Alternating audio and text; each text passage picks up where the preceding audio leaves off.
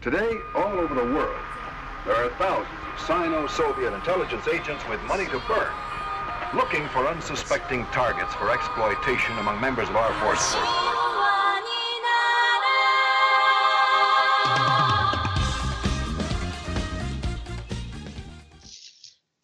And we're live. Oh, going right in. Yeah, did you guys see the uh did you guys see the videos that the Navy put out or whatever about the UFOs? I did. I sent the the tweet out to you guys, um, and saying, "Well, look, uh, you know, preview of what's to come in 2020 is we're going to find out that the alien overlords have contacted us. They're now ready to invade. Trump was their vessel, and um, they are the reason we have coronavirus." Yeah, Matt or, or Josh, I saw you sent that video, and I, I'm not quite sure. I'm not too knowledgeable about it. I just know that it's like the the Twitter thing is like, oh, the you know aliens are real and it's barely a story. But I don't know if it's like like I don't know the the, the meat of it. I guess. Um, so the the footage isn't new. It's been around. There's Right. three clips. 2017. Yeah, they're fairly old. Um, I think there's some clips that are even older than that, Matt. That Yeah. were compiled in there, and the U.S. Department's like verified them and said yes, these are real. And they said the reason was to clear up any confusion about these clips that were out there. Um, and the the Twitter reaction is, oh well, no one. How come no one is talking about this? And that's probably just because like it has been out there before. This isn't like a Yeah. new realization and so it's kind of like you know are you a believer or not like are these actually aliens or are they just you know you actually ufos unidentifiable objects which you know i think there probably are aliens. I don't know if these are the aliens or not but i, I kind of hope so. Like my girlfriend and i are just so like not nihilistic but you know fuck fuck fuck 2020 that when i messaged her about it she was Going like full doomers. yeah, when I mm-hmm. messaged her about it, she was like, "Well, I hope I kind of hope this actually is actual aliens because I'd rather serve an alien overlord than like live in the U.S. under Trump." Yeah, for four more years. By the way, uh, the reason I brought that up was um, the family has been watching. We've been going through the Alien movies, uh, Alien and Aliens and Okay. stuff. And um, yeah, and like I I'd seen them before, and I think uh, I think Natalie saw them before, but Kim hasn't seen them before. So we're like, we're watching them, and uh, I was like thinking about it, and I was like, oh, I got a pretty, I got a good little Cumtown esque joke for it. So how about instead of like in space, no one can hear you scream, it's in space, no one can hear you cream. Yeah. Yeah, and it's just like a xenomorph with the little tiny mouth that's like sucking a guy's dick. How about that? so it's like whatever. So what would be the equivalent of the guy getting you know the face hugger and then the the, the thing bursting out of his chest? It Is would it be out of his ass or into his ass? yeah, no, it wouldn't be into his ass. It would still be the same thing as a face hugger because the face hugger is basically just a vagina, right? And Right. So, so like it'd be to be the face hugger, like him eating eating the pussy out of the face hugger or whatever, and then he just creams his pants. I I had an idea just now of so I was thinking, okay, we keep the face hugger concept. So like Mhm. he's not eating out, right? But it is sort of like the same idea. It's gonna like, you know, whatever, latch on and release its egg. But um it has to wait until the guy takes his pants off. So like instead of Okay. attacking him, it Affirmative around. Consent. Yeah, until he like poops or does something where his butt is exposed. Or it asks him politely and he's like, "Yeah, I guess why not?" And uh, you know, then it crawl it, you know, it latches onto his butt. And then, you know, there's I imagine a scene of the crew being like, you know, Leonard, why is your why are you walking weird? He's like, "No, it's nothing. Leave me alone." They're like, Yeah. "Pull your pants down. We can see that right there." Imagine, imagine the Alien film franchise, but instead of um, Ripley and uh, burying, you know, crew members, how about it's just a bunch of Italian guys? Think about that. just walking through, be like, "Hey, what the fuck's going on over here? What are all these fucking moolies doing on the shit?" like um so at the scene where he has the thing burst out of his chest like they have to like like like, knock over just heaping bowls of spaghetti yeah. and like fake Whoa, pow! Whoa, back up over here. It's like You can't be doing that. the gravy yeah, the sauce, the fucking sauce.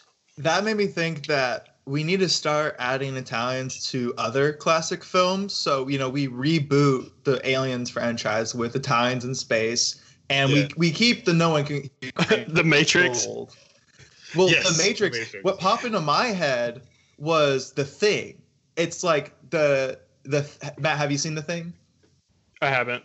I know what so- it's about though. Well, okay, yeah, you know what it's about. Cole and I have seen Yeah. it, and instead of you know, uh, God, is it Kurt Russell that Kurt stars Russell, in it? yes Yeah, instead of Kurt Russell, it's James Gandolfini and the rest of the Sopranos. They're, they're in fucking Antarctica. It's fucking cold as shit It's down fucking. here. I'm fucking. Fr- hey, listen here. I'm freezing my fucking nuts off over here. and the thing doesn't turn into you know like a dog like at one point it turns into a dog and then i think another point it turns into the other like crew members but it starts Yes. off as like different italian dishes. So they're eating their you know spaghettios. And he's like something's off about this sauce. Jimmy Yeah. did you put something special in this sauce? And then the thing comes out and and eats him. And i don't know. I think we're onto something folks.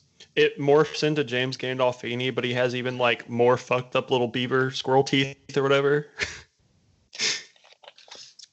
like Blair, uh, whatever Doctor Blair, who's originally played by Wilford Brimley, is played by like the guy who does uh, you know, Pussy on The Sopranos. Oh, big pussy. he's like- yeah. Yeah, and he's like got a microscope, and he's just looking at like on the computer. It's like you know intruder DNA, spaghetti DNA, just showing it overtake it, and then the the strands, the DNA strands, like the double helix, are just spaghettis. spaghetti.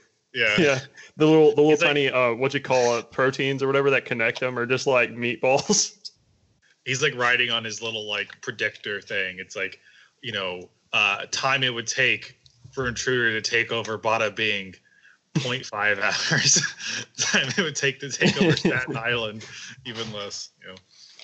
Yeah, that's uh the the reason I was thinking about that, of course, was um of course you know listening to Cum Town, listen to some of their greatest Italian hits, is always a fun time, but also like uh, the Sopranos, uh, the the Talking Sopranos podcast has come out, and so it just reminded me of them when they're talking about like the show, and they're discussing different things, and they keep being like. I, I keep forgetting. I, I don't know why, but I keep forgetting the guys who play Italians were Italians. So when they're speaking and they're talking about like these famous actors, they're like, "Oh, fucking, you know, he's in a great fucking movie with whatever." And it's just like it- it's just like Italian people just talking about other Italian people. Like you know what I'm saying? He's like, "Yeah, it's Yeah. fucking Fred, you know, uh, Fredoliano down the fucking street. He used to fucking drive my pops everywhere."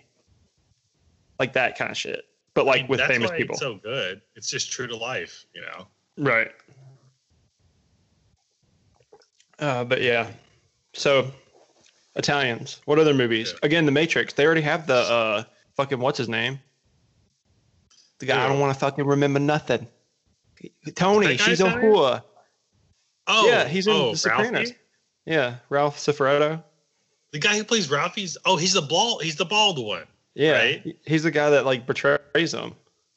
Oh, God! Yeah. But the without the hair, I, I totally didn't make that connection. But yeah, he's like, uh, um, yeah, he's like, uh, uh, instead of like bringing him a steak, they bring him, of course, I mean spaghetti. We could do that yeah, easily. Like he's just sitting in the fucking restaurant with Agent Smith or whatever.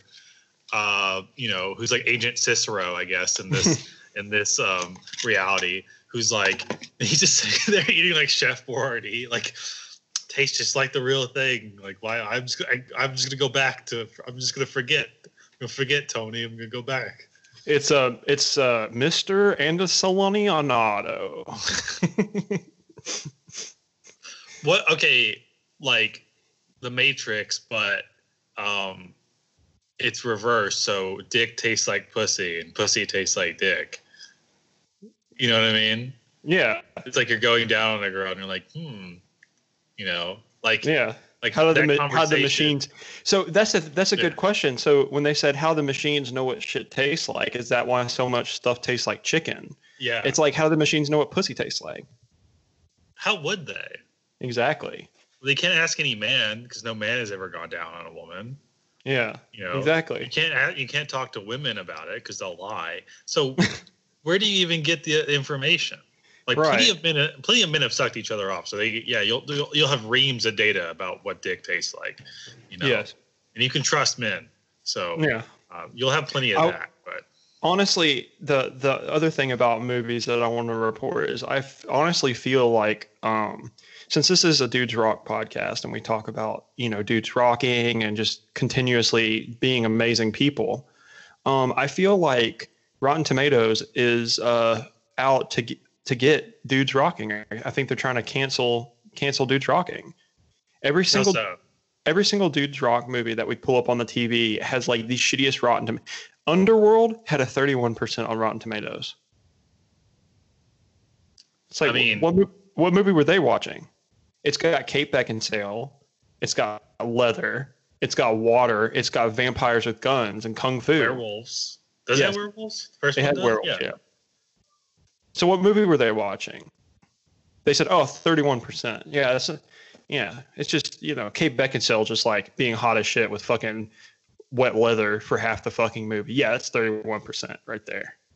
Well, it might have been a case of like where whoever was helming Rotten Tomatoes was trying to be Dudes Rock, but they they mix it up. They they were like, oh, a woman's you know the the lead, so it can't be good.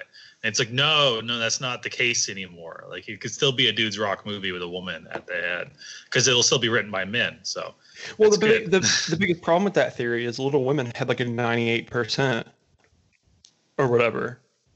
Something That's high, true. some bullshit yeah, number. And that's like, come on, that movie's awful. Well, could the argument be made that Little Women is actually, you know, dudes rock adjacent? Like Timothy Chalamet. Oh, he's- no. No. He's, you know, chasing after Poontang the whole movie, and he gets true. it at the end. that's true. He does. He finally gets It's that a- fresh young pussy. That's a girl. It's a girl movie. It's a Okay. girl movie. It doesn't matter. It doesn't matter if a guy gets pussy in a girl movie. It's the girl. It's not the guy Well, getting 'cause- pussy. It's the girl getting dick. Well, and also the way he goes about it, right? Like, because he's probably like courting or whatever, wooing. Yeah, he's like he's like, oh look at me, I'm Timothy Chalamet. I'm frail and disgusting looking, and every female Whoa, loves me because whoa, I whoa. because I That's- might be European. Well, he is right, or like, I don't fucking know. ex- well, he's like spent like his summers in France or whatever, I think, right, or Italy or whatever. Yeah, That's so why, he's like- he's he's like a he's like a Tim Burton like dream for like a female. They're like, oh, he's like dark and mysterious, and also from this like mysterious the the continent of Europe, the mysterious magical land. Yeah, It's like this Also- dude. If this dude was in America, this dude would be like a solid three. he is in America. If he Isn't was he? Does he like, live here? yeah, I mean, I guess he does, but I'm saying if he was American, if he didn't have that allure, solid Okay, three. fair enough. Instead of Timothy Chalamet, if he was like Timothy Ch- Cho- Chunk, Timothy Chunk. Chunk, Timothy Chunk, Timothy Yeah. Smith, yeah, yeah. or whatever. But yeah, yeah, he's got everything women look for. He's you know kind of frail and and pale bird- and sickly looking. like- and, and probably gay. Uh, most likely. Um, all the best ones are. Um, no, if he was gay, he'd be like jacked as shit. you think so? Yeah. Well, like, well, he might be like, I don't know. I don't know. I think, um, you know, I can see, I see the appeal, I guess, in like his whatever. Having a boyfriend that you could beat up. yes, right. the power dynamics would be different there. Yeah, I, Florence Pugh, who marries Timothy Chalamet in Little Women, um, that I've read, I've heard. Yeah. Uh, she could. Y'all she saw would, it though. No, two we didn't. saw it. No, we No, I didn't. don't Dad, I don't do- know what you're talking about. I don't What do are you talking about? Matt and I would never see that No, you, movie. you both saw it and you badgered me for, for up until you saw it to come see it with you. No, I, don't. I- I, don't. I think you're misremembering. I don't I don't know what you're talking about. Also, you know, we definitely didn't go in like the first week of its release and, and buy tickets for it. So that never happened. I'm pretty Yeah. sure if I search in my text "Little Women," I will pull up uh, uh, plenty of examples. I'm pretty sure Uh, it's doctored. If yeah, Yeah. if you do find them, it's definitely doctored. And if And you you're you're a big fucking computer nerd, so you could probably figure out how to doctor it. You fucking nerd. Yeah, my CIA bucks uh, or would help me um, um, doctor that to Yeah. under the pod. Josh, you you said uh, dudes rock adjacent. I was just thinking of how the big conversation lately has been about how everything's like fash fascism adjacent now. like anything remotely like offensive to like lib mentalities now is like fascism adjacent. You're just you're just right there next to them, elbow to elbow, you know. And it's Yeah. like it's just it's such a like it's such a whatever like like lame way of like accusing someone of something because it's like they're basically getting away with saying that you're like a Nazi, but they're like too chicken shit to actually just call you a Nazi. They just go, "No, you're. Uh, I have a gr- great idea. You're Well- adjacent." So if if if they ever come back and be like, "That's ridiculous," like here's like a million examples why that's ridiculous. I'll be like, "Well, I didn't actually call you a Nazi or fascist. I just said you were right there with them, bitch." You know. Well, it doesn't. It doesn't work, right? Because like I mean, they've tried. They've said a lot of people were Nazis before.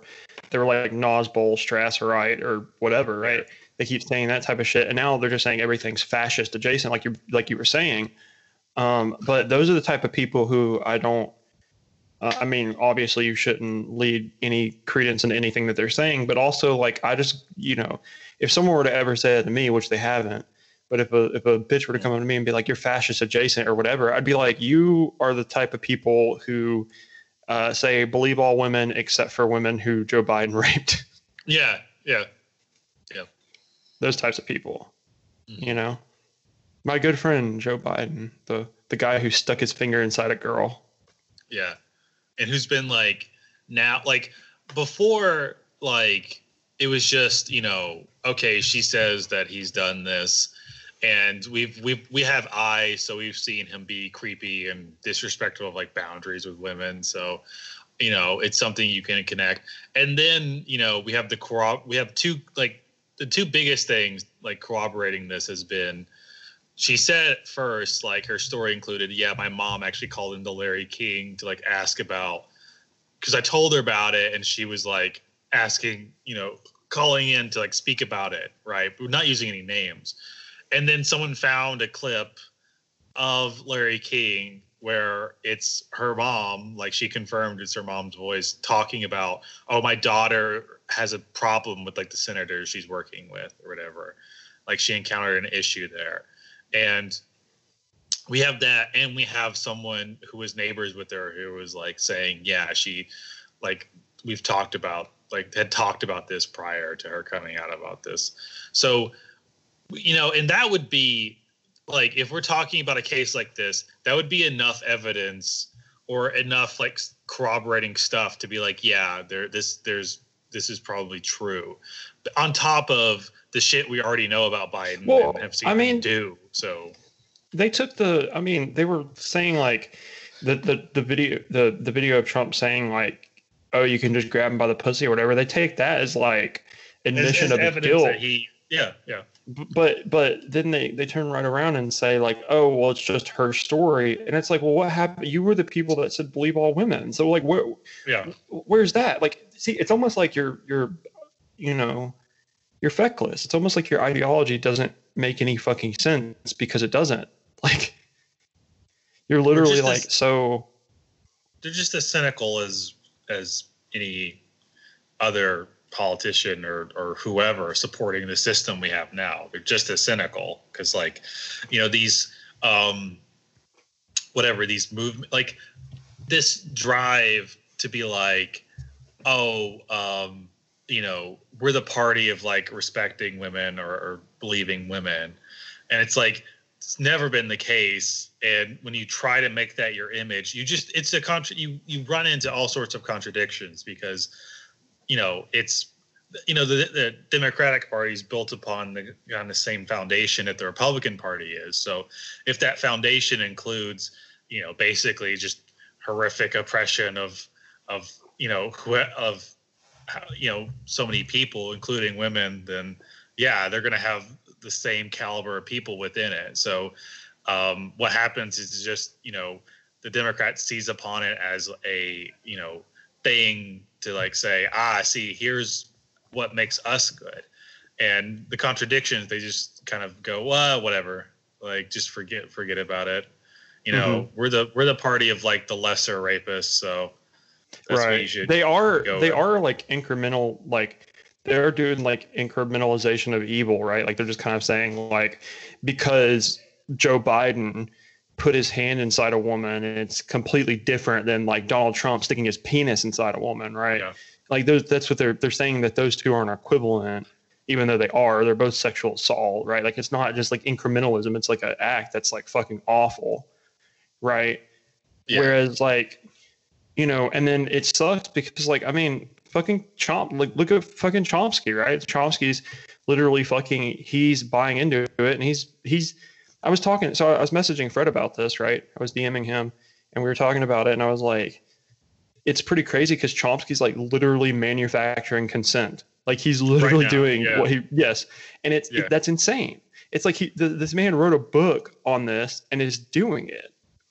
Yeah. Right? He's he's he's he's uh he's he's using that as like a a I don't know what like a fucking appeal to power or something. Like he's just like saying, "Oh, well, we need to get Donald Trump out because like," and everyone, I mean, everyone's buying into it. I mean, even Bernie, Bernie's manufacturing consent. Yeah. He says, he says, I support Joe Biden, right? Even though like he's fundamentally against what I stand for, right? Mm-hmm. He's completely opposed to 100% completely opposed to this. He said he'd veto, you know, Medicare for all if it ever came across his desk, which is like one Bernie's biggest, one of his biggest things, right? Yeah. And so he says we need to work to get rid of the most. And he all, he keeps saying this. And this is one of the, the faults that Bernie had. If we yeah. if we talk about him as a politician, he always said we need to get rid of the most dangerous president in U.S. history, mm-hmm. which is buying into the idea that Orange Man is the most evil person we've ever had in the president's yeah. chair, right? Even though like empirically he's not. Like he's bad, but he's not fucking the worst we've ever had. Yeah, he's not. I mean, like Reagan or Bush.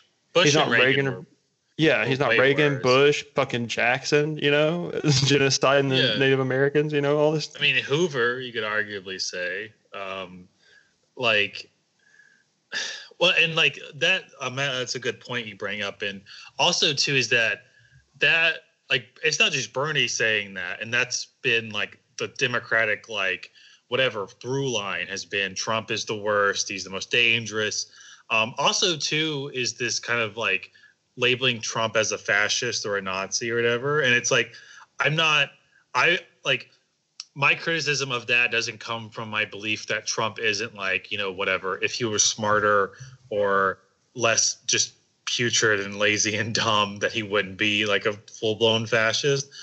But mm-hmm. um, the thing is that he's not like he's just like a bumbling dumb idiot just your your mainline conservative which is pretty far right at this point but not full blown fascist and the thing is is that when you kind of use that language i mean the, the democrats have have kind of latched on to that and it's been like it's a it's smart for them to use that because if they go if they just label though? trump no uh, this, this is what i'm getting at it's smart for the establishment to latch onto it because you know, they could say he's a fascist, he's a fascist. And then when it comes time to push someone shitty like Biden and support him, they'll tell you, well, Trump's a fascist. So you have to support Biden or you're supporting fascism. Like if you if you mm, yeah. buy into that, then you have to support someone like Biden because at least he's not a fascist, right?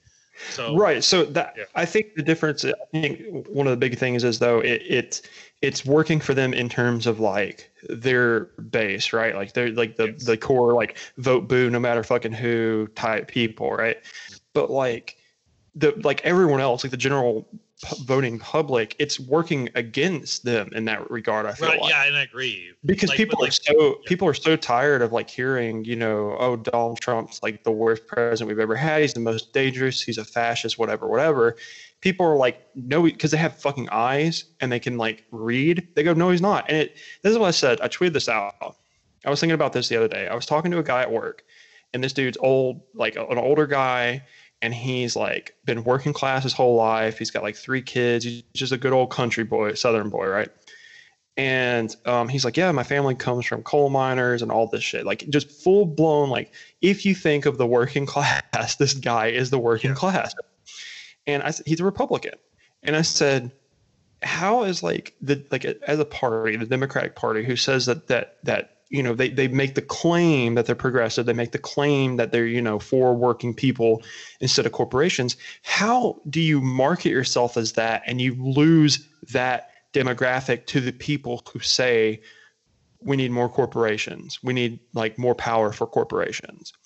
And I said it's because of like the type these types of things, right? It's like you know, saying Trump's a fascist and he's not, right? Or saying like, you know, all the shit like, um, you know, he's the most dangerous president, or you know, or, or like the whole thing, like Angela Nagle, right? Like the Kill All Normies book, where she writes that the rise of the alt right is a in a direct response to the like Tumblr left or whatever, where people were like policing speech and policing whatever, because like those people honestly, like if you have a conversation with them for five fucking seconds, because because these liberals won't do it, they won't have conversations with those people. If you have a conversation with them for five fucking seconds, you realize that they're good people with some shitty ideas, and you just you you if you talk to them, and you kind of like can get them on your side a little bit, kind of show Yeah. them.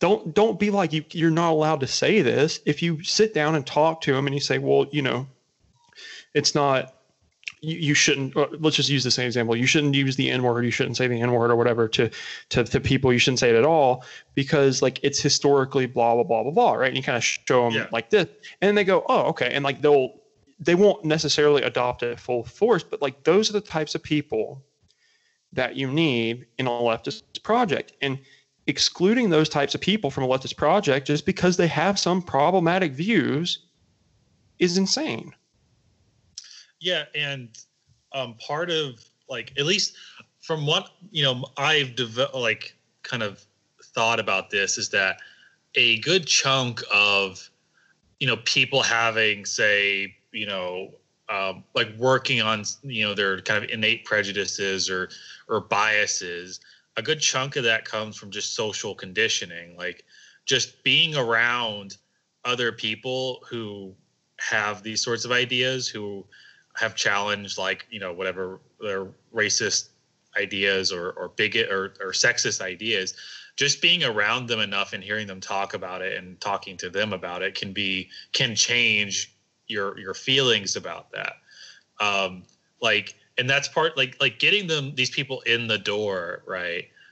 Um like with like appealing to sort of class issues. And then once they're in the this kind of in the room then you can then these other things can come uh, about either directly through just like yeah having this sort of sit down like you know or explaining like the reasoning like behind um, these sorts of things or just having them be around those other like types of people.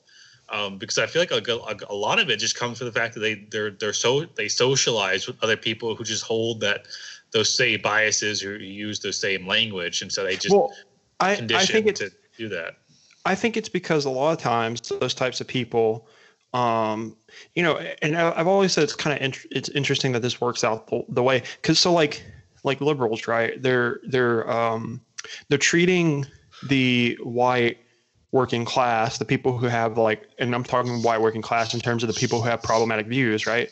They're treating them like those people treat others, right? Like the others, the, the you know minorities or you know uh, people of different you know race, religion, creeds, whatever, right? Socioeconomic, whatever. The thing is, those people, their interactions with like the like the white working class peoples, like the, the racist people's people uh, interactions with you know minorities is typically in lower income areas right where like there's a lot of crime and i'm not saying that it's like a good thing or a bad thing i'm just saying that they see it and they they say they attribute that to those people they say those people are the criminals right i'm as Mhm. poor and i'm working hard and whatever and those people are the criminals because they're committing crime right Where, whereas you know like uh uh Toni Morrison, right? She's this fant- she's dead now, but she was this fantastic African American writer. And Mhm. she says she's talking about how to promote like capitalism, right? To to keep the working class in the working class, what it does is it sows it sows divisions amongst the working class, right? So if you were to be able to teach these people and say, hey, listen, like, you know, that neighborhood that you fucking don't want to go down because you're afraid you're going to get shot or whatever, those people are in the same boat as you because the people at the top are pushing them down too. yes. But Toni Morrison says there's, I, I don't remember the actual rebellion. Cole, you might be able to help. But before the American Revolution, um, there was a, a, a small rebellion where, like, you know, uh, like, like Native Americans and like colonists and like black people and like all these people got together and they were Mhm. they were quelled but the the government got scared and they introduced this law into US law. They said Oh, the whiskey rebellion, you- I believe. yes. So they said that you could treat a white person in America could treat a black person in America they can maim kill whatever any way they want to right? And so Toni Morrison says that what this does is it takes the it takes the working class and it breaks them up because they say, well, you may be poor, you may be a poor white illiterate farmer, but you're better than the poor black slave. So I think you bring up great a great point about how the you know the liberals aren't even considering the the white working class in a lot of their discussion um and that that's because like the democrats don't they don't feel like they need it and they're not trying to actually serve the communities they pretend to represent like you know they say they are the party of for women and for minorities when in reality like we all we know that none of that's true and they're just supporting corporate interests. So they're not gonna you know they're not gonna extend out to the poor white working class. Um, and it makes total sense the the division you're talking about. You know we've definitely seen that you know growing up in adairsville we've seen kind of like what you know poor southern whites are like and um, what it's like in our communities. And it's it's odd because the south is one of the most you know diverse areas in uh, you know not not including california but you know majority of african americans live in the south and that's you know historically because of slavery. And so it's it's weird that we're living like neighborhoods next to each other but still have these uh, like very weird antiquated views of our place in society versus you know the african americans place in society and how how they're treated. But at the end of the day the reason why you know eh, we we feel so hopeless is because the democratic party isn't pushing for for they say we're the unity party or we're searching for this unity candidate which just means we're searching for the candidate that can get the the billionaires and some progressives to come together. Well, and like they're not the- expanding that. Like the democratic base being like like get like suburban middle class folks Mhm. out to to vote or whatever. Um, or like you know suburban uh boomer old like older like they're older their base is pretty old i mean so is the Yeah. republican so um unity being i mean yeah in this case it's getting them out the vote which they'll you know whatever regardless of whoever it is they'll vote blue Mhm. and then getting enough of the people who don't vote who are younger who are uh, yeah lower like lower class like the the the you know the mass the vast majority of American worker or voters being you know this kind of apathetic um, people who have checked out of the political um, conversation because it's never done anything for them. So why should they care? Um, uh, and that's like you know for the Democrats, unity or whatever means um, like someone like Obama being like the perfect example of that, like someone who will um, get the um, not just the base out who will you know win the primary, but also like the young vote out because like you know uh, Biden and the Democrats are going to realize, or they they already realize because they're already kind of getting out in front of this to be like, well, you you have to vote for them. Um, is that uh, when November comes around and you know youth turnout is abysmal, like Biden will get probably swept, right? Um, also, I want to double check myself, Matt. Did you say that that occurred after the revolution or before? I think she said it occurred before. I'm not 100 okay. percent sure because it was a it was a short clip and I watched it a while ago.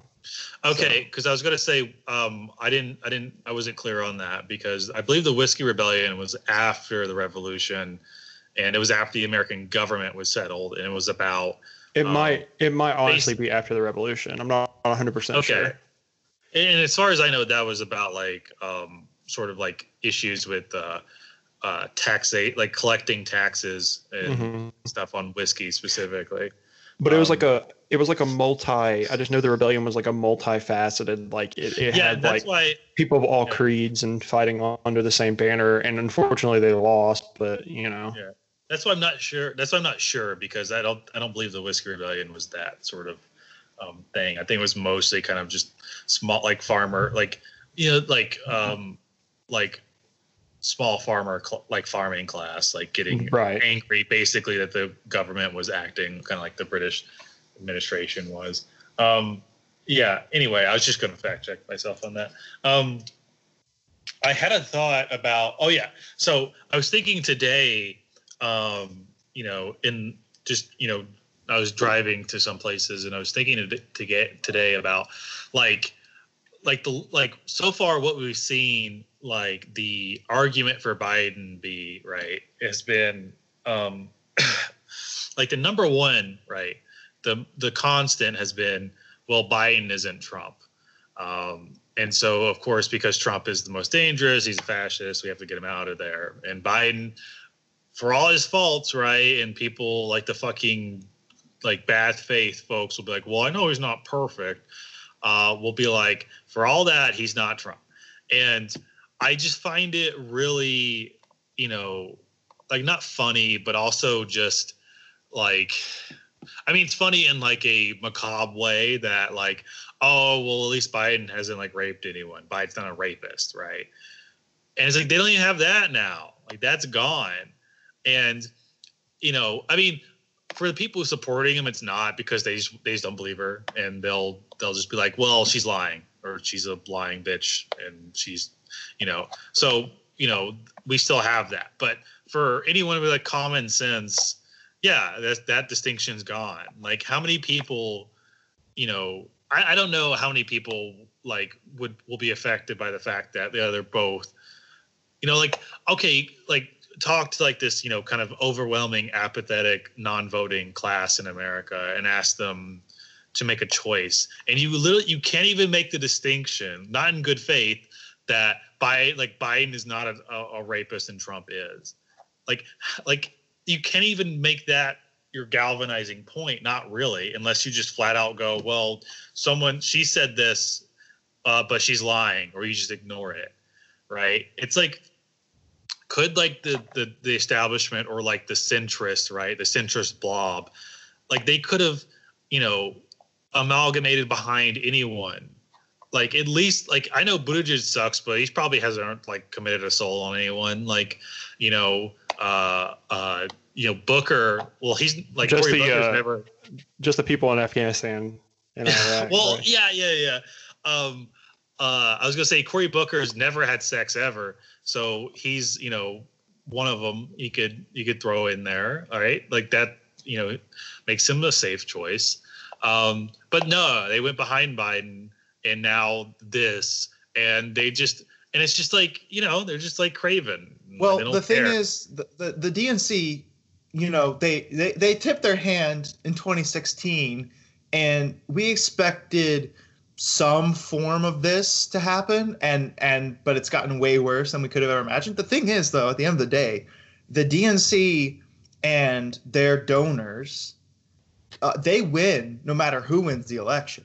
Like whether it's Biden or Trump, the policies are going to be the same as far as healthcare, uh, taxes for corporations, and essentially, you know, how everything's structured. So, in reality, the DNC doesn't have a huge prerogative to get someone different than Trump. So, you know, why not get this brain dead, dementia riddled uh, old guy who might play well based off his resume? So, that's why it feels so just helpless that we're we have these two choices which you honestly cannot say there's any major difference between them Yeah. and it's because the powers that be have tipped their hands that oh look at the right and the the right and the left the the the democrats and the republicans the liberals and the conservatives it's the same thing going on and i'm not saying Yeah. uh, it's not the the the centrist idea that oh you know all of them are the same it's like no the the the, the dnc and the rnc as they stand are Right. working in conjunction with each other and Yeah, it's like more or less. when you have a single party ruling uh, you know of course they're gonna give us the shittiest two candidates that support their corporate interests and yeah. we had one of the you know biggest lineups of of uh, nominees this year because everybody wanted to beat Trump. They they wanted to uh, not not even make change, but they they you know saw how bad it got and saw how um, stoked white supremacy has has been made over the past Yeah. four years. Um, and but we we, we could have you know I think it, who would have thought that in you know 2020 we would be so defeated that I would hear Cole say, "Well, we at least could have had Buttigieg." Like Yeah. that's the point we're at where Yeah. it's like at the time we thought Buttigieg was the devil incarnate and a CIA plant. And it's like, well, I don't give a fuck if he's a CIA plant. At least he's not Biden. Yeah. At least he like has his like you know, like he has the CIA engineered brain, but at least he has it. Like it's there. It's he's fully capable of using it. He probably hasn't assaulted someone. Not anyone who's lived to tell the tale anyway. Um, so yeah, it, I know. Like it sounds like a total, you know, fucking uh, just just mind fuck that I would be like, yeah, yeah, Buttigieg at least. like for Uh, me, it's yeah. pretty sad because my I'm like, okay, best case scenario, he nominates Kamala Harris and then Joe Biden dies and Kamala Harris is our president. Like I'm I'm willing to accept a cop over Joe Biden. Uh, Um, yeah, yeah. so I sorry, I was trying to find the video where she talks about it, Yeah. and it says Toni Morrison's talking about it, and it's Bacon's Rebellion. Oh, And- Bacon, yeah, that was um because you said I didn't know if you meant it was. Yeah, Bacon's Rebellion was uh, quite a, a a bit longer before. It was in like the 1660s, I want to say. And yeah, I, I was gonna like I, I was thinking about it because that one did was kind of multi uh, racial.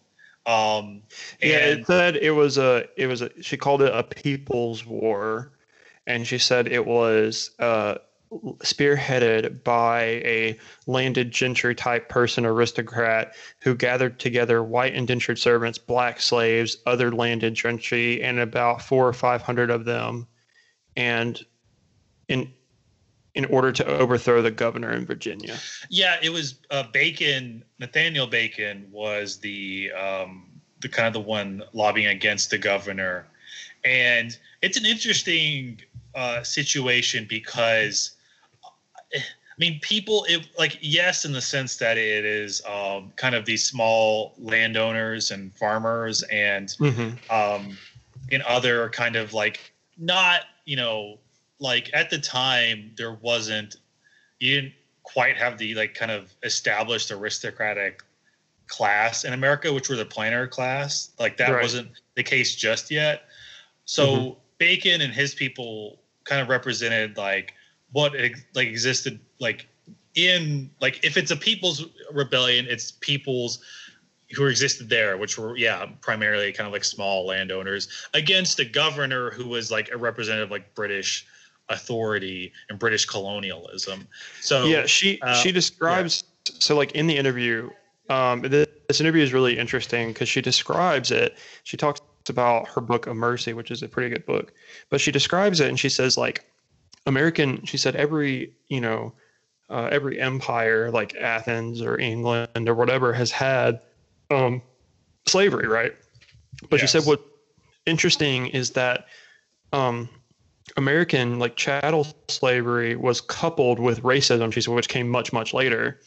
And she describes it as like a turning point in like separating, you know, the, these are white people, these are black people, you know, as a way of like the upper crust of society at the time could control people of like lower classes.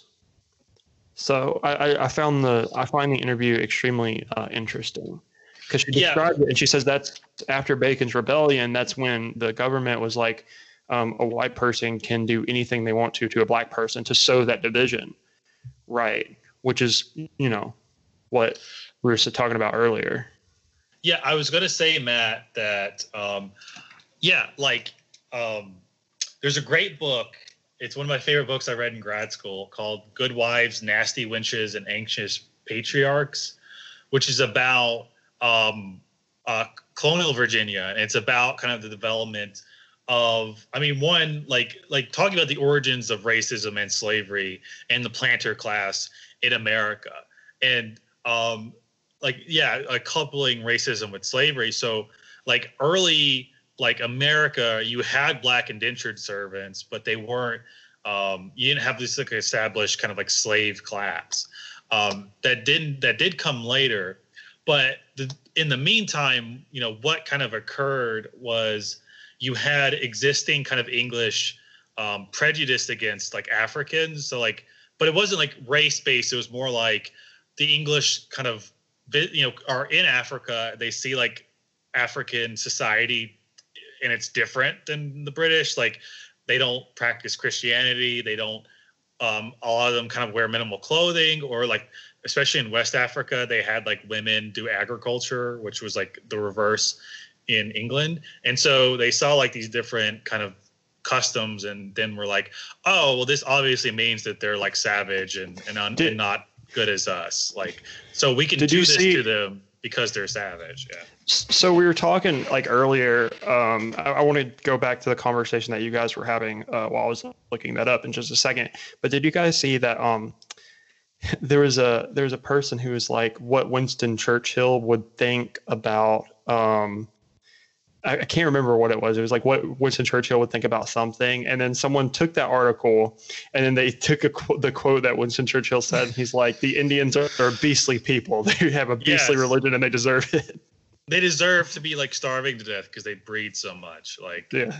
yeah that's the the wit of winston churchill like just like anytime it's just i and i get i get the kind of desire to go because like if you examine him in his career any kind of major figure like charles de gaulle like you know what you're going to find is is that they're going to have like a lot of cool quotes. They're going to have like maybe a, a storied career you know in their respective countries. And then the latter half is going to be they butchered and murdered and were awful to anyone who wasn't white.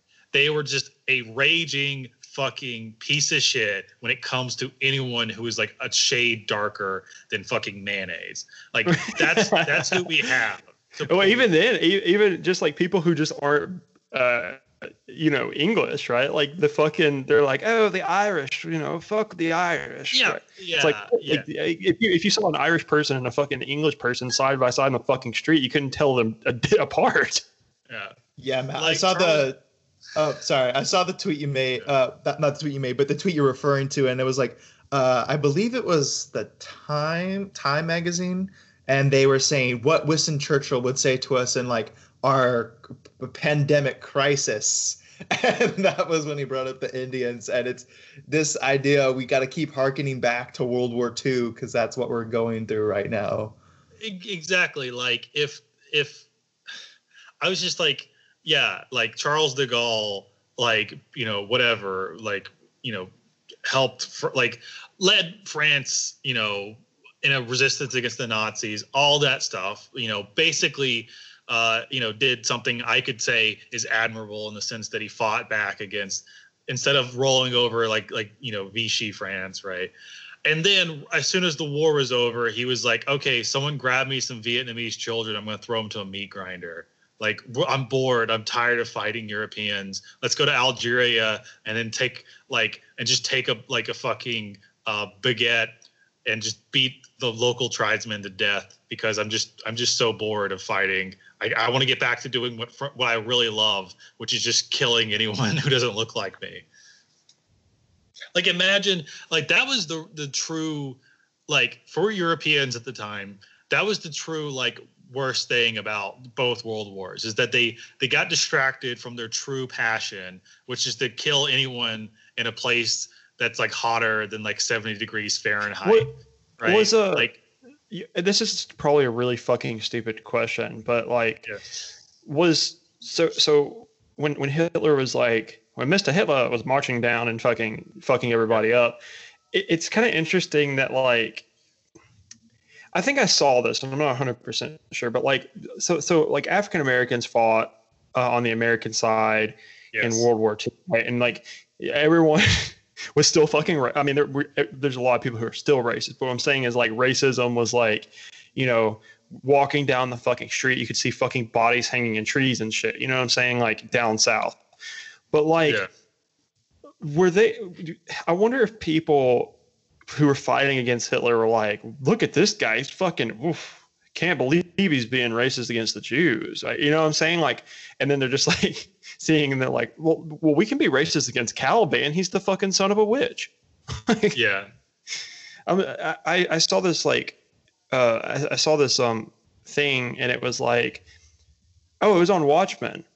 One of the guys was, was a, a fighter in World War II, and, and the uh, German planes would come over and fucking drop these pamphlets that were telling African Americans not to fight for the Yeah. Americans because they fucking enslaved them. yeah so I didn't know Which if that is- actually happened or not, but I mean, Um, I, I I, feel like- believe so. Uh, I I can I can buy into that. I mean, honestly, like Yeah. it's pretty bad when like Germany had the moral high ground on that in that I mean, regard. like yes and no. I mean, Germany also, uh, like you know, pre like the the German Empire, their activities in Africa were pretty abysmal. Like they committed they committed genocide in, in East Africa and Tanzania. Um, Well, shit, like, you the- call that you call that a fucking excursion? You know, Europe just called that another Tuesday. I mean, t- typically, yeah, but like actually, the the the, the Germans kind of were. Um, Oh, what what time is it? What time is it, Wilfred? Oh, it's three o'clock. It's time to go murder murder people who are brown. Well, It's terrifying to think that at the start of World War II, there were still empires like the British Empire, the French Empire, the Italian colonies, and Oh God, I want to throw up. Please in don't. Africa. Empire, yeah. Like up until then, we had you know colonization all over the world. And it wasn't until after that you had all these rebellions and, and Yeah, they lost their colonies. yeah. Cole, it wasn't like one of the earliest things that happened, like either right during the start of World War II or right before it was like Italy invading Ethiopia. That Oh, was yeah, one of the yeah, yeah. starts. That's like Um, why well, it I- happened. Let me pee real quick, and then I want to stop the recording, and then I'll come back because that's actually a really cool um, topic. Like I did that. That was part of my master's thesis was covering um, like coverage of like Cover- like Covering the spaghetti eaters. of of yeah of uh, Italy uh, invading Ethiopia. So let me pee. All right, when we come back, folks, resident historian Cole McCrae is going to give us the rundown. Is it recording? And we're back. Yeah. So I think um, Have but have you guys seen him Pete recently though? Like with the fucked up like I've little Stavros Halkias hair I've seen that it looks like he gave himself a buzz cut in quarantine. or something. Yeah. It's not good. Yeah, he um yeah, his hairline's is is you know turbo fucked. He's like LeBron, like you know pre headband, like Did Um, Did you see he- that? he- Like, yeah, how the fuck did this go from like this to this in like a couple months? And it was um, was it GQ, the cover of GQ, where he's like doing his tie. It's like politics sexy, and then it's like him being like the fucked up little like Looking even more rat like than usual. yeah, yeah, definitely. Like it's just kind of it's crazy. The Uh, couple the quarantine's not been friendly to him. No, it hasn't. Um, but Cole, we were gonna quit. We're gonna talk about uh, the how empires still existed in in the 1940s and 30s. yeah, And one of the you know first developments that you could say was a, the start of a global conflict was Italy invading Ethiopia and trying to just Well- destroy the fuck out of them. We still have empires. It's just like it's just kind of like there's fewer of them, right? Like it's kind of like we have the American Empire and like the Chinese Empire and shit like that. Well, it's it's softer and less involved. Uh, I Right. mean, not always, but less They're still- involved. In, We're still just genociding like you know minorities or whatever, but it's like on a Yeah. smaller Yeah. scale, right? Yeah, It's not the whole more, world. Um, like like the concept of kind of neo-colonialism, neo-imperialism being, um, it's more so uh, less a kind of direct, like in like in you know like the first kind of wave of imperialism, or not the first wave, but like in the 1880s was all about like you know gunboat, like you take like two gunboats full of guys down a river and then just on either side of it you subjugate the people. And then by the end of it you've got this kind of large chunk of land that you've sec- you've secured pretty cheaply and efficiently and then you just install like whatever. I mean and that's generally like the different empires had their different forms of of uh, imperialism but you know you have like you know basically like a region administered by only a select few of people and then past that point it's all about just stripping it of uh, its valuable resources and you know uh, having it be like this like fun zone that any psychopath from your home from the metropole can come and like just you know you know make their fortune in you know Did you guys see the article? And it was, um, I think it was the Guardian, and it said during the coronavirus pandemic, uh, England or like British people may need blood from the Irish, and someone just took that article and they quoted it, and it said a modest proposal. yeah well, anyway i'm going to talk about uh ethiopia right i'm going to talk about that yeah. I can lead in with that. Okay. Um, this is like a topic I think that um, I know I found it like when I was doing my thesis, and you know, part of it was uh, talking about like kind of the interwar period, uh, but specifically that like lead up from 33 to 39.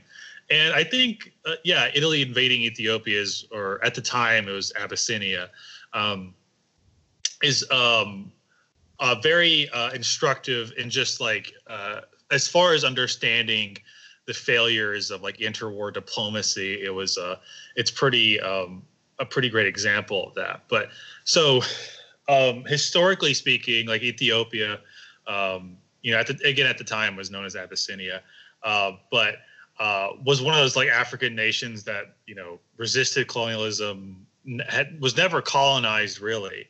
Um, but Italy attempt like their first war between them was in like I want to say the 1880s, 1890s, and the Italians actually lost uh, because they kept slipping on their spaghetti, like uh, you know trying to cross the mountains into Ethiopia. But no, oh, they- mamma mia! Yeah. We can't even, we can't even uh, go over here and oppress these black people. These Like fucking Bucky. movies.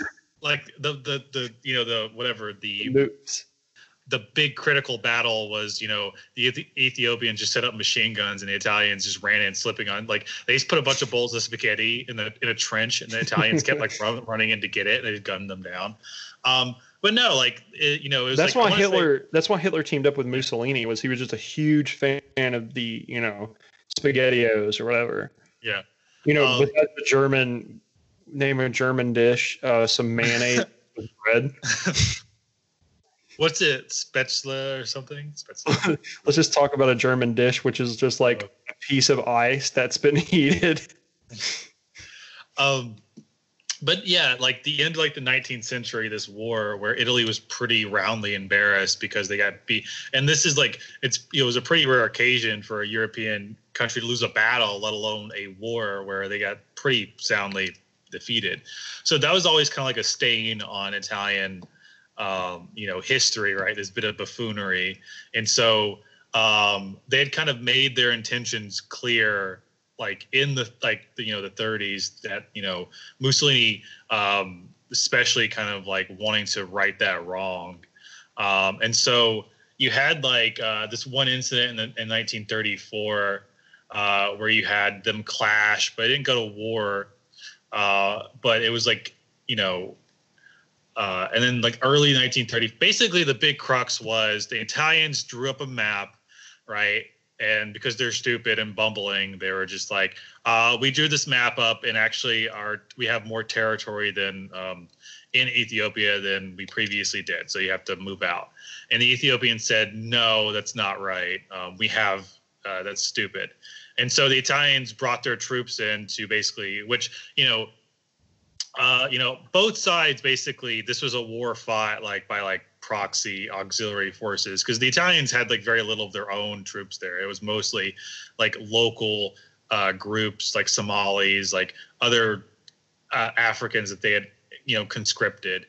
Um, anyway, they brought their guys in to be like, you know, move, and the Ethiopians said, "No, this is our land," and so they fought.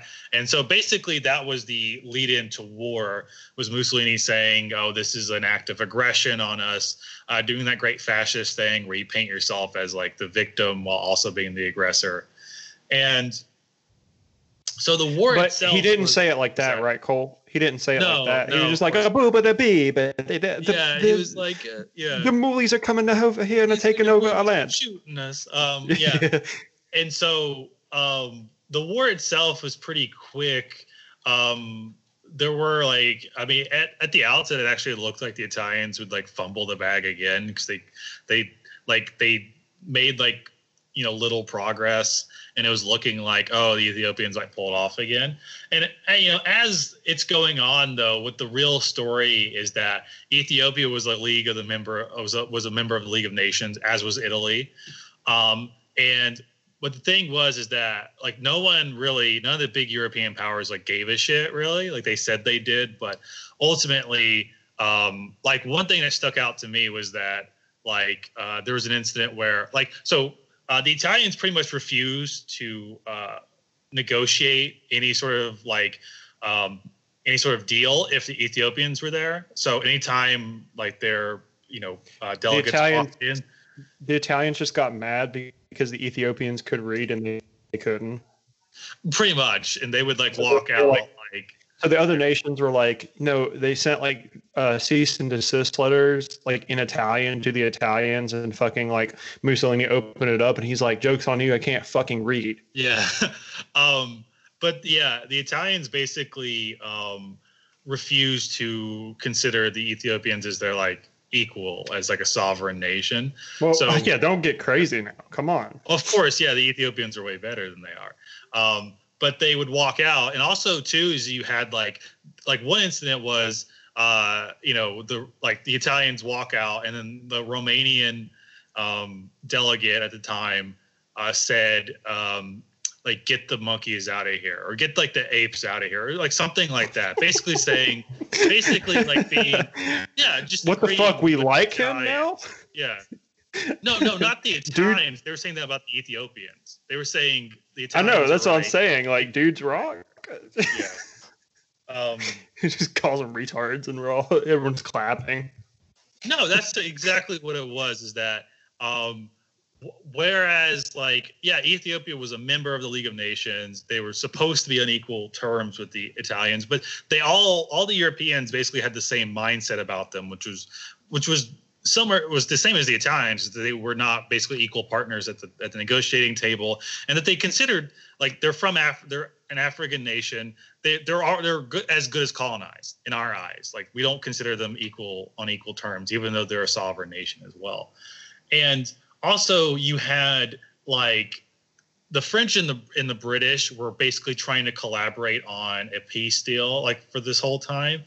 Um, their first plan was called the the horror yeah it's funny the horror plan H O A R E which was named after the British foreign minister I want to say or whoever like you know one of the guys involved which was um uh it was also called the Paris plan because it was like um, so supposed to be it was supposed to be the genius, um, you know, plan put together by the French and the British. And what it amounted to was um, we're just gonna like carve up Ethiopia and give uh, these tracts of land that Italy wants to them, the things that they claim they had. We're just gonna give it to them, and then we're also gonna make it so that Italy has like like like economic dominance over Ethiopia. Basically saying we're going to um, the, the outside of this plan is going to be um, Ethiopia being becoming a colony of Italy, pretty much, right?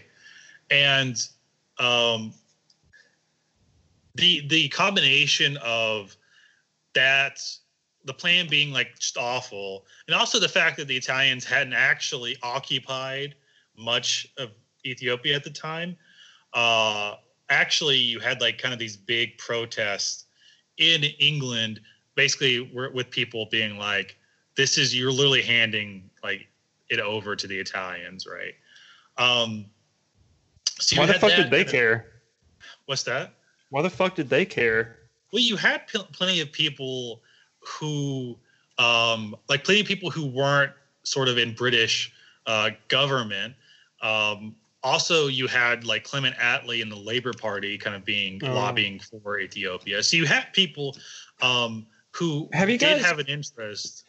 What's that? Have you guys ever seen that show Peaky Blinders? No, I haven't. Cole? Yeah, I've heard of it. Yeah.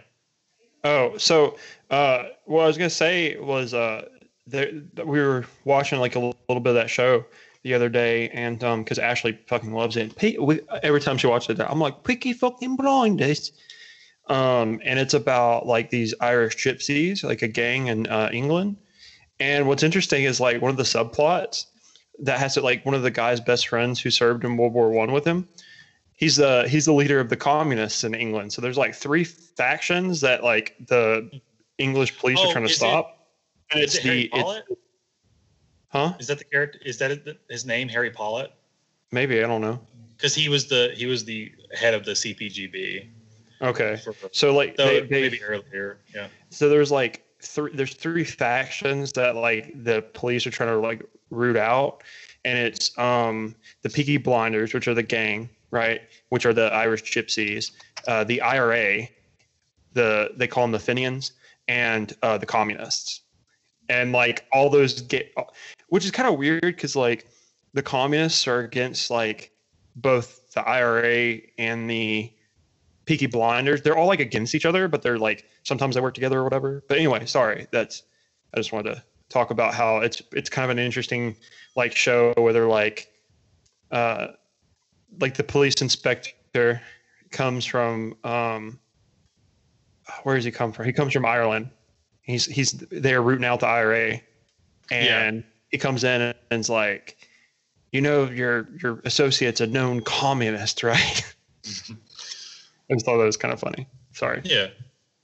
No, um, I was going to say if it's 1919, then that's going to be, um, you didn't have like a a unified British Communist Party then. You had like competing. You had like the British Socialist Party, and mm-hmm. then I can never remember the name of the other one which was the party led by Sylvia Pankhurst, who was like a a um, British, like a, a, pretty prominent British communist. Um, anyway, uh, if I remember where I left off, so yeah, you had like this kind of fumbling attempt by the British and the French to, um, you know, in the conflict, and that didn't work obviously because people kind of recognized it. And again yeah you had the you had you did have people arguing for ethiopia because i think there was um, a conscious the consciousness of um, like uh, well, a an anti anti war because the the the Great War was like such a, a big fucking scar on most people's imaginations that you know you didn't want an explosion of that conflict again. And Ethiopia, like Italy invading Ethiopia, seemed like something primed to do that. Um, and just like a, a um, and like I you even had like more conservative people being against this just because it would affect like British Britain's you know whatever geopolitical status right? So you had people who were against it for different reasons and who who saw the plan as like just an attempt just like this kind of naked um, uh, attempt to kind of just be like well just offer up ethiopia to the italians. Who cares right? Just give it to them it'll end the war and like people won't like we won't have to get involved because like god forbid we're in the league of nations so we don't want to actually use it for what it's you know its purpose, right? Um, and then uh, that didn't work. And then in the later stages of the war, so we're getting into uh, kind of late 1935 and then early 1936. Um, let me check myself. Yeah, so um, by like April 1936, and I think May, um, it was pretty much like the Italians had basically won.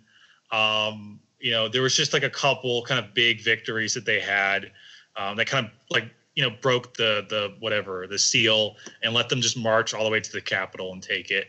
And uh, but the, but all during that, right? What you had was the League of Nations was basically paralyzed as to like do anything. Like uh, the big thing probably would have been oil sanctions because um, like BP, like British Petroleum, was like the the biggest supplier of Italian oil, I believe, um, or one of the one of the biggest anyway. And if they had been kind of ordered by the government to cut off shipments to the Italians, it probably would have been um, like it would have stopped their their advance, right? More likely in it, like in its tracks. Um, though again, you could argue it might have caused like a like a conflict, like a war or whatever. But at the very least, oil sanctions would have been like something to threaten them with, but never really happened. Like they never even really threatened them with it. They just said we're going to do something if you keep uh, this invasion up. And again, um, like ultimately, they didn't really care. Um, and so the Italians took Ethiopia, took uh, Addis Ababa, the capital, in May. Um, but there's something that happened after that that um, I found um, really like. So I keep saying that the British didn't care. Um, they actually did, but only to the extent of uh, they, you know, they basically were like, okay, so Ethiopia falling to the Italians, uh, it may actually help us. There was like a document that wound up being sold to the Italian government that the press, the Italian press, then just leaked uh, which was uh, basically said uh, it was a report from the British government made like I want to say like even before the war started or right around when the war started when they were like, yeah, it looks like the Italians are going to take Abyssinia, but that could be a good thing uh, because there's a region down there um, around whatever uh, I think it was called Lake Tana, and they were like, yeah, there's a region down there where we kind of have interest in. So, uh, you know, if the Italians come in, we may be able to work it to our advantage to, um, you know, increase our kind of position in the region. And um, so, yeah, it was one of those things where their their interest in that. So, you know, three things I would say. They offered up. They were willing to offer up this nation because they didn't view them as equal. Um, or they were like, well, we'll let the Italians do their work and then we'll just increase our holdings there. And also exposing kind of the weaknesses of interwar diplomacy, the League of Nations, and being like, I think a blueprint for like what's going to come later, right? Is that this is clearly a um, an example of fascist uh, aggression, right? Preceding, you know, Spanish Civil War, preceding Nazi Germany shenanigans, right? But the Italians get away with it, I think, because they're doing it in Africa, and they're doing it against a independent African nation, um, and so they were allowed to get away with it. Um, I think for those reasons, Uh, but what it did, I think, is um, signal boost to. I mean, Hitler, like you know, you can like this. This is how they're going to handle it. This is how the League of Nations is going to respond. Is that they'll hand wring and then they'll propose plans. They'll just give you what you want, uh, and then uh, you'll just get what you want. And we saw we see in like Austria and Czechoslovakia, where yeah, they just their response was to be like, yeah, just let them have it. They'll you know, like they'll appease it. Like basically, I see like appeasement right being uh, the word here, though they never actually they don't they didn't actually kind of attempt or even use that word here, but that, that's what it is. They're like their you know uh, policy was to be like, we'll just give the Italians what they want, um, and then they'll they'll say they'll make them happy.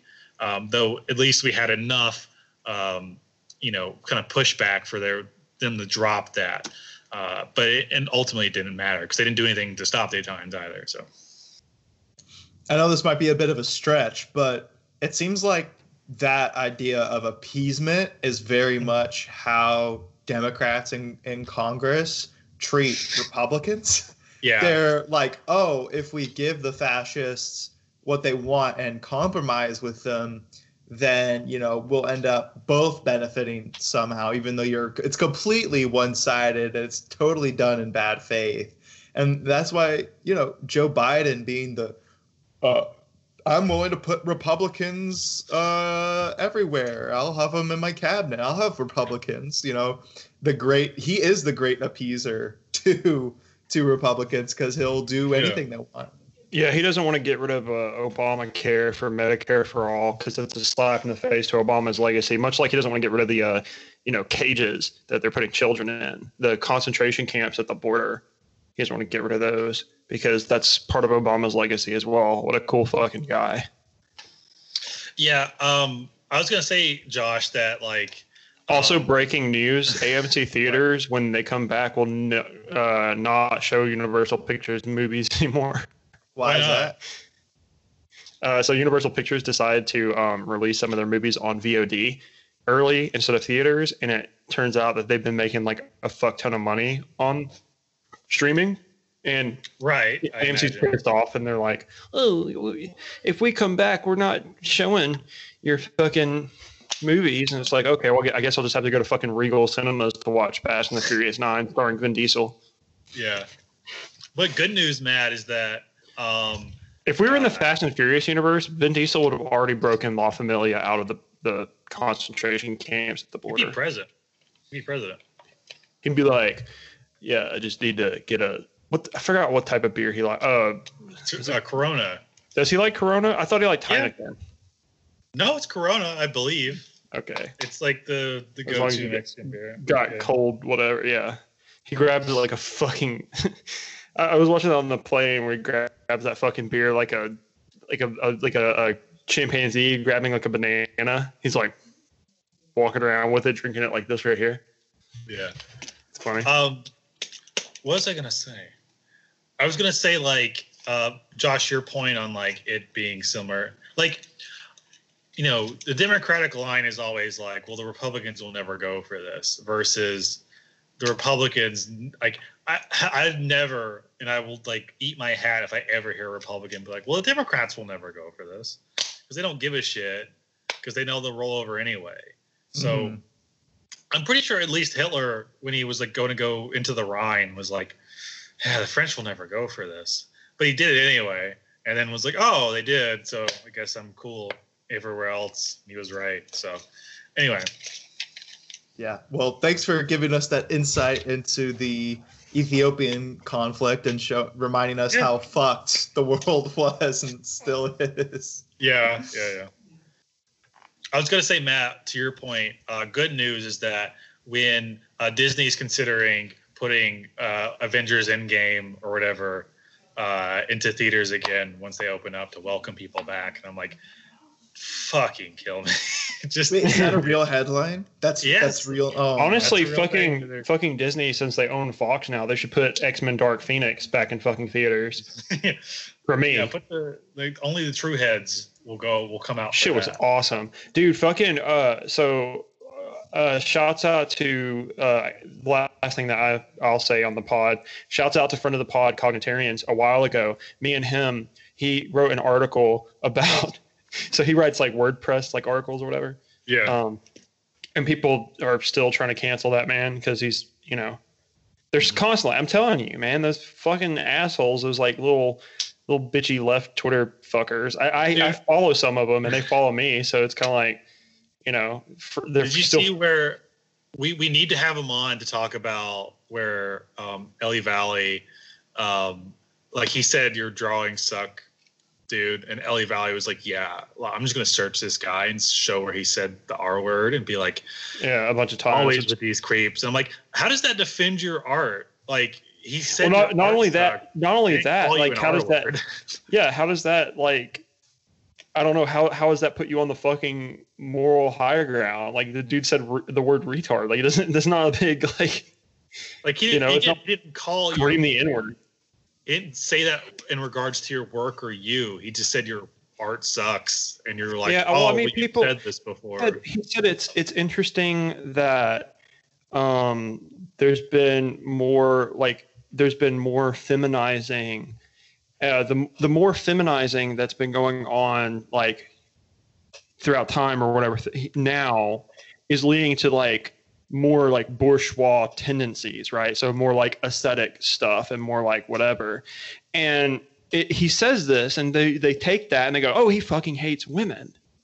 right? And he makes a joke. He's like, "Yeah, that's exactly what it is. Like women can't whatever, whatever." And people are like, "Oh yeah, he's having a real normal one." You know those types of people having Yeah. a real normal one on the timeline today. Is he okay? It's like, yeah, dude, he's fine. Like he's just he's literally saying. I mean, he's a fucking he's a philosophy professor. Like he just looks at something and and he he makes a you know he makes a a, a point about it. Which I mean, he's like spot the fucking lie right? Like it's not it's, he's not saying that he fucking hates females because we're becoming more feminine. He's saying that there's a an interesting correlation between the fact that like we're becoming more feminine, quote unquote, right? And, and there's more like bourgeois tendencies. Like it's not anyway. or Well- dispute the point like also i guess where i see that where where i see that at least working is the sense that um i mean we make they like like at least for women uh, society makes it very aesthetic like when it comes to like women's like it's heavily focused on their appearance and how they dress and all that so it's yeah, very I make aesthetic in I that could make a so- feminist argument that the bourgeoisification of feminine ideals is because that they think that women will buy into it more. They think that whatever. Um, but yeah. Uh, anyway, long story yeah, long. we gotta, yeah, yeah, we'll cut it so. Once the last thing I was gonna say, uh, so he writes this article about an X Men movie and was like, "Yo, it's tight." And then me and him talk about Dark Phoenix, and I'm pretty sure that we're the only two that like that movie. Anyway, I, that's it. So, quick update. I still haven't seen Dark Phoenix. Um, Got to, dude. I It's Kung Fu Aliens. Come on. I I was felt so just burnout after uh, the last one before that. Uh, what was it called? Avengers. No, no, no. The ne- the X Men movie before Dark Phoenix. Oh yeah, Apocalypse. Yeah, I Apocalypse, hated right? that so much. I That just shit was gay. gonna watch another one. Um, I started watching The Sopranos. I'm three quarters of the way through the first season, nice and I'm Yes. uh, halfway through the second season of Better Call Saul. cool i like better call saul yeah Yeah, both very good shows. Um, Nice. So that's that's my show update. I'm glad to glad to know you're getting on the Soprano uh, train. Yes. No, finally. I have plenty of time, so I'm filling that with Sopranos and Better Call Saul. oh yeah, brother. All right, guys. Well, I guess it's another pod in the bag. So yeah yeah. See you next week.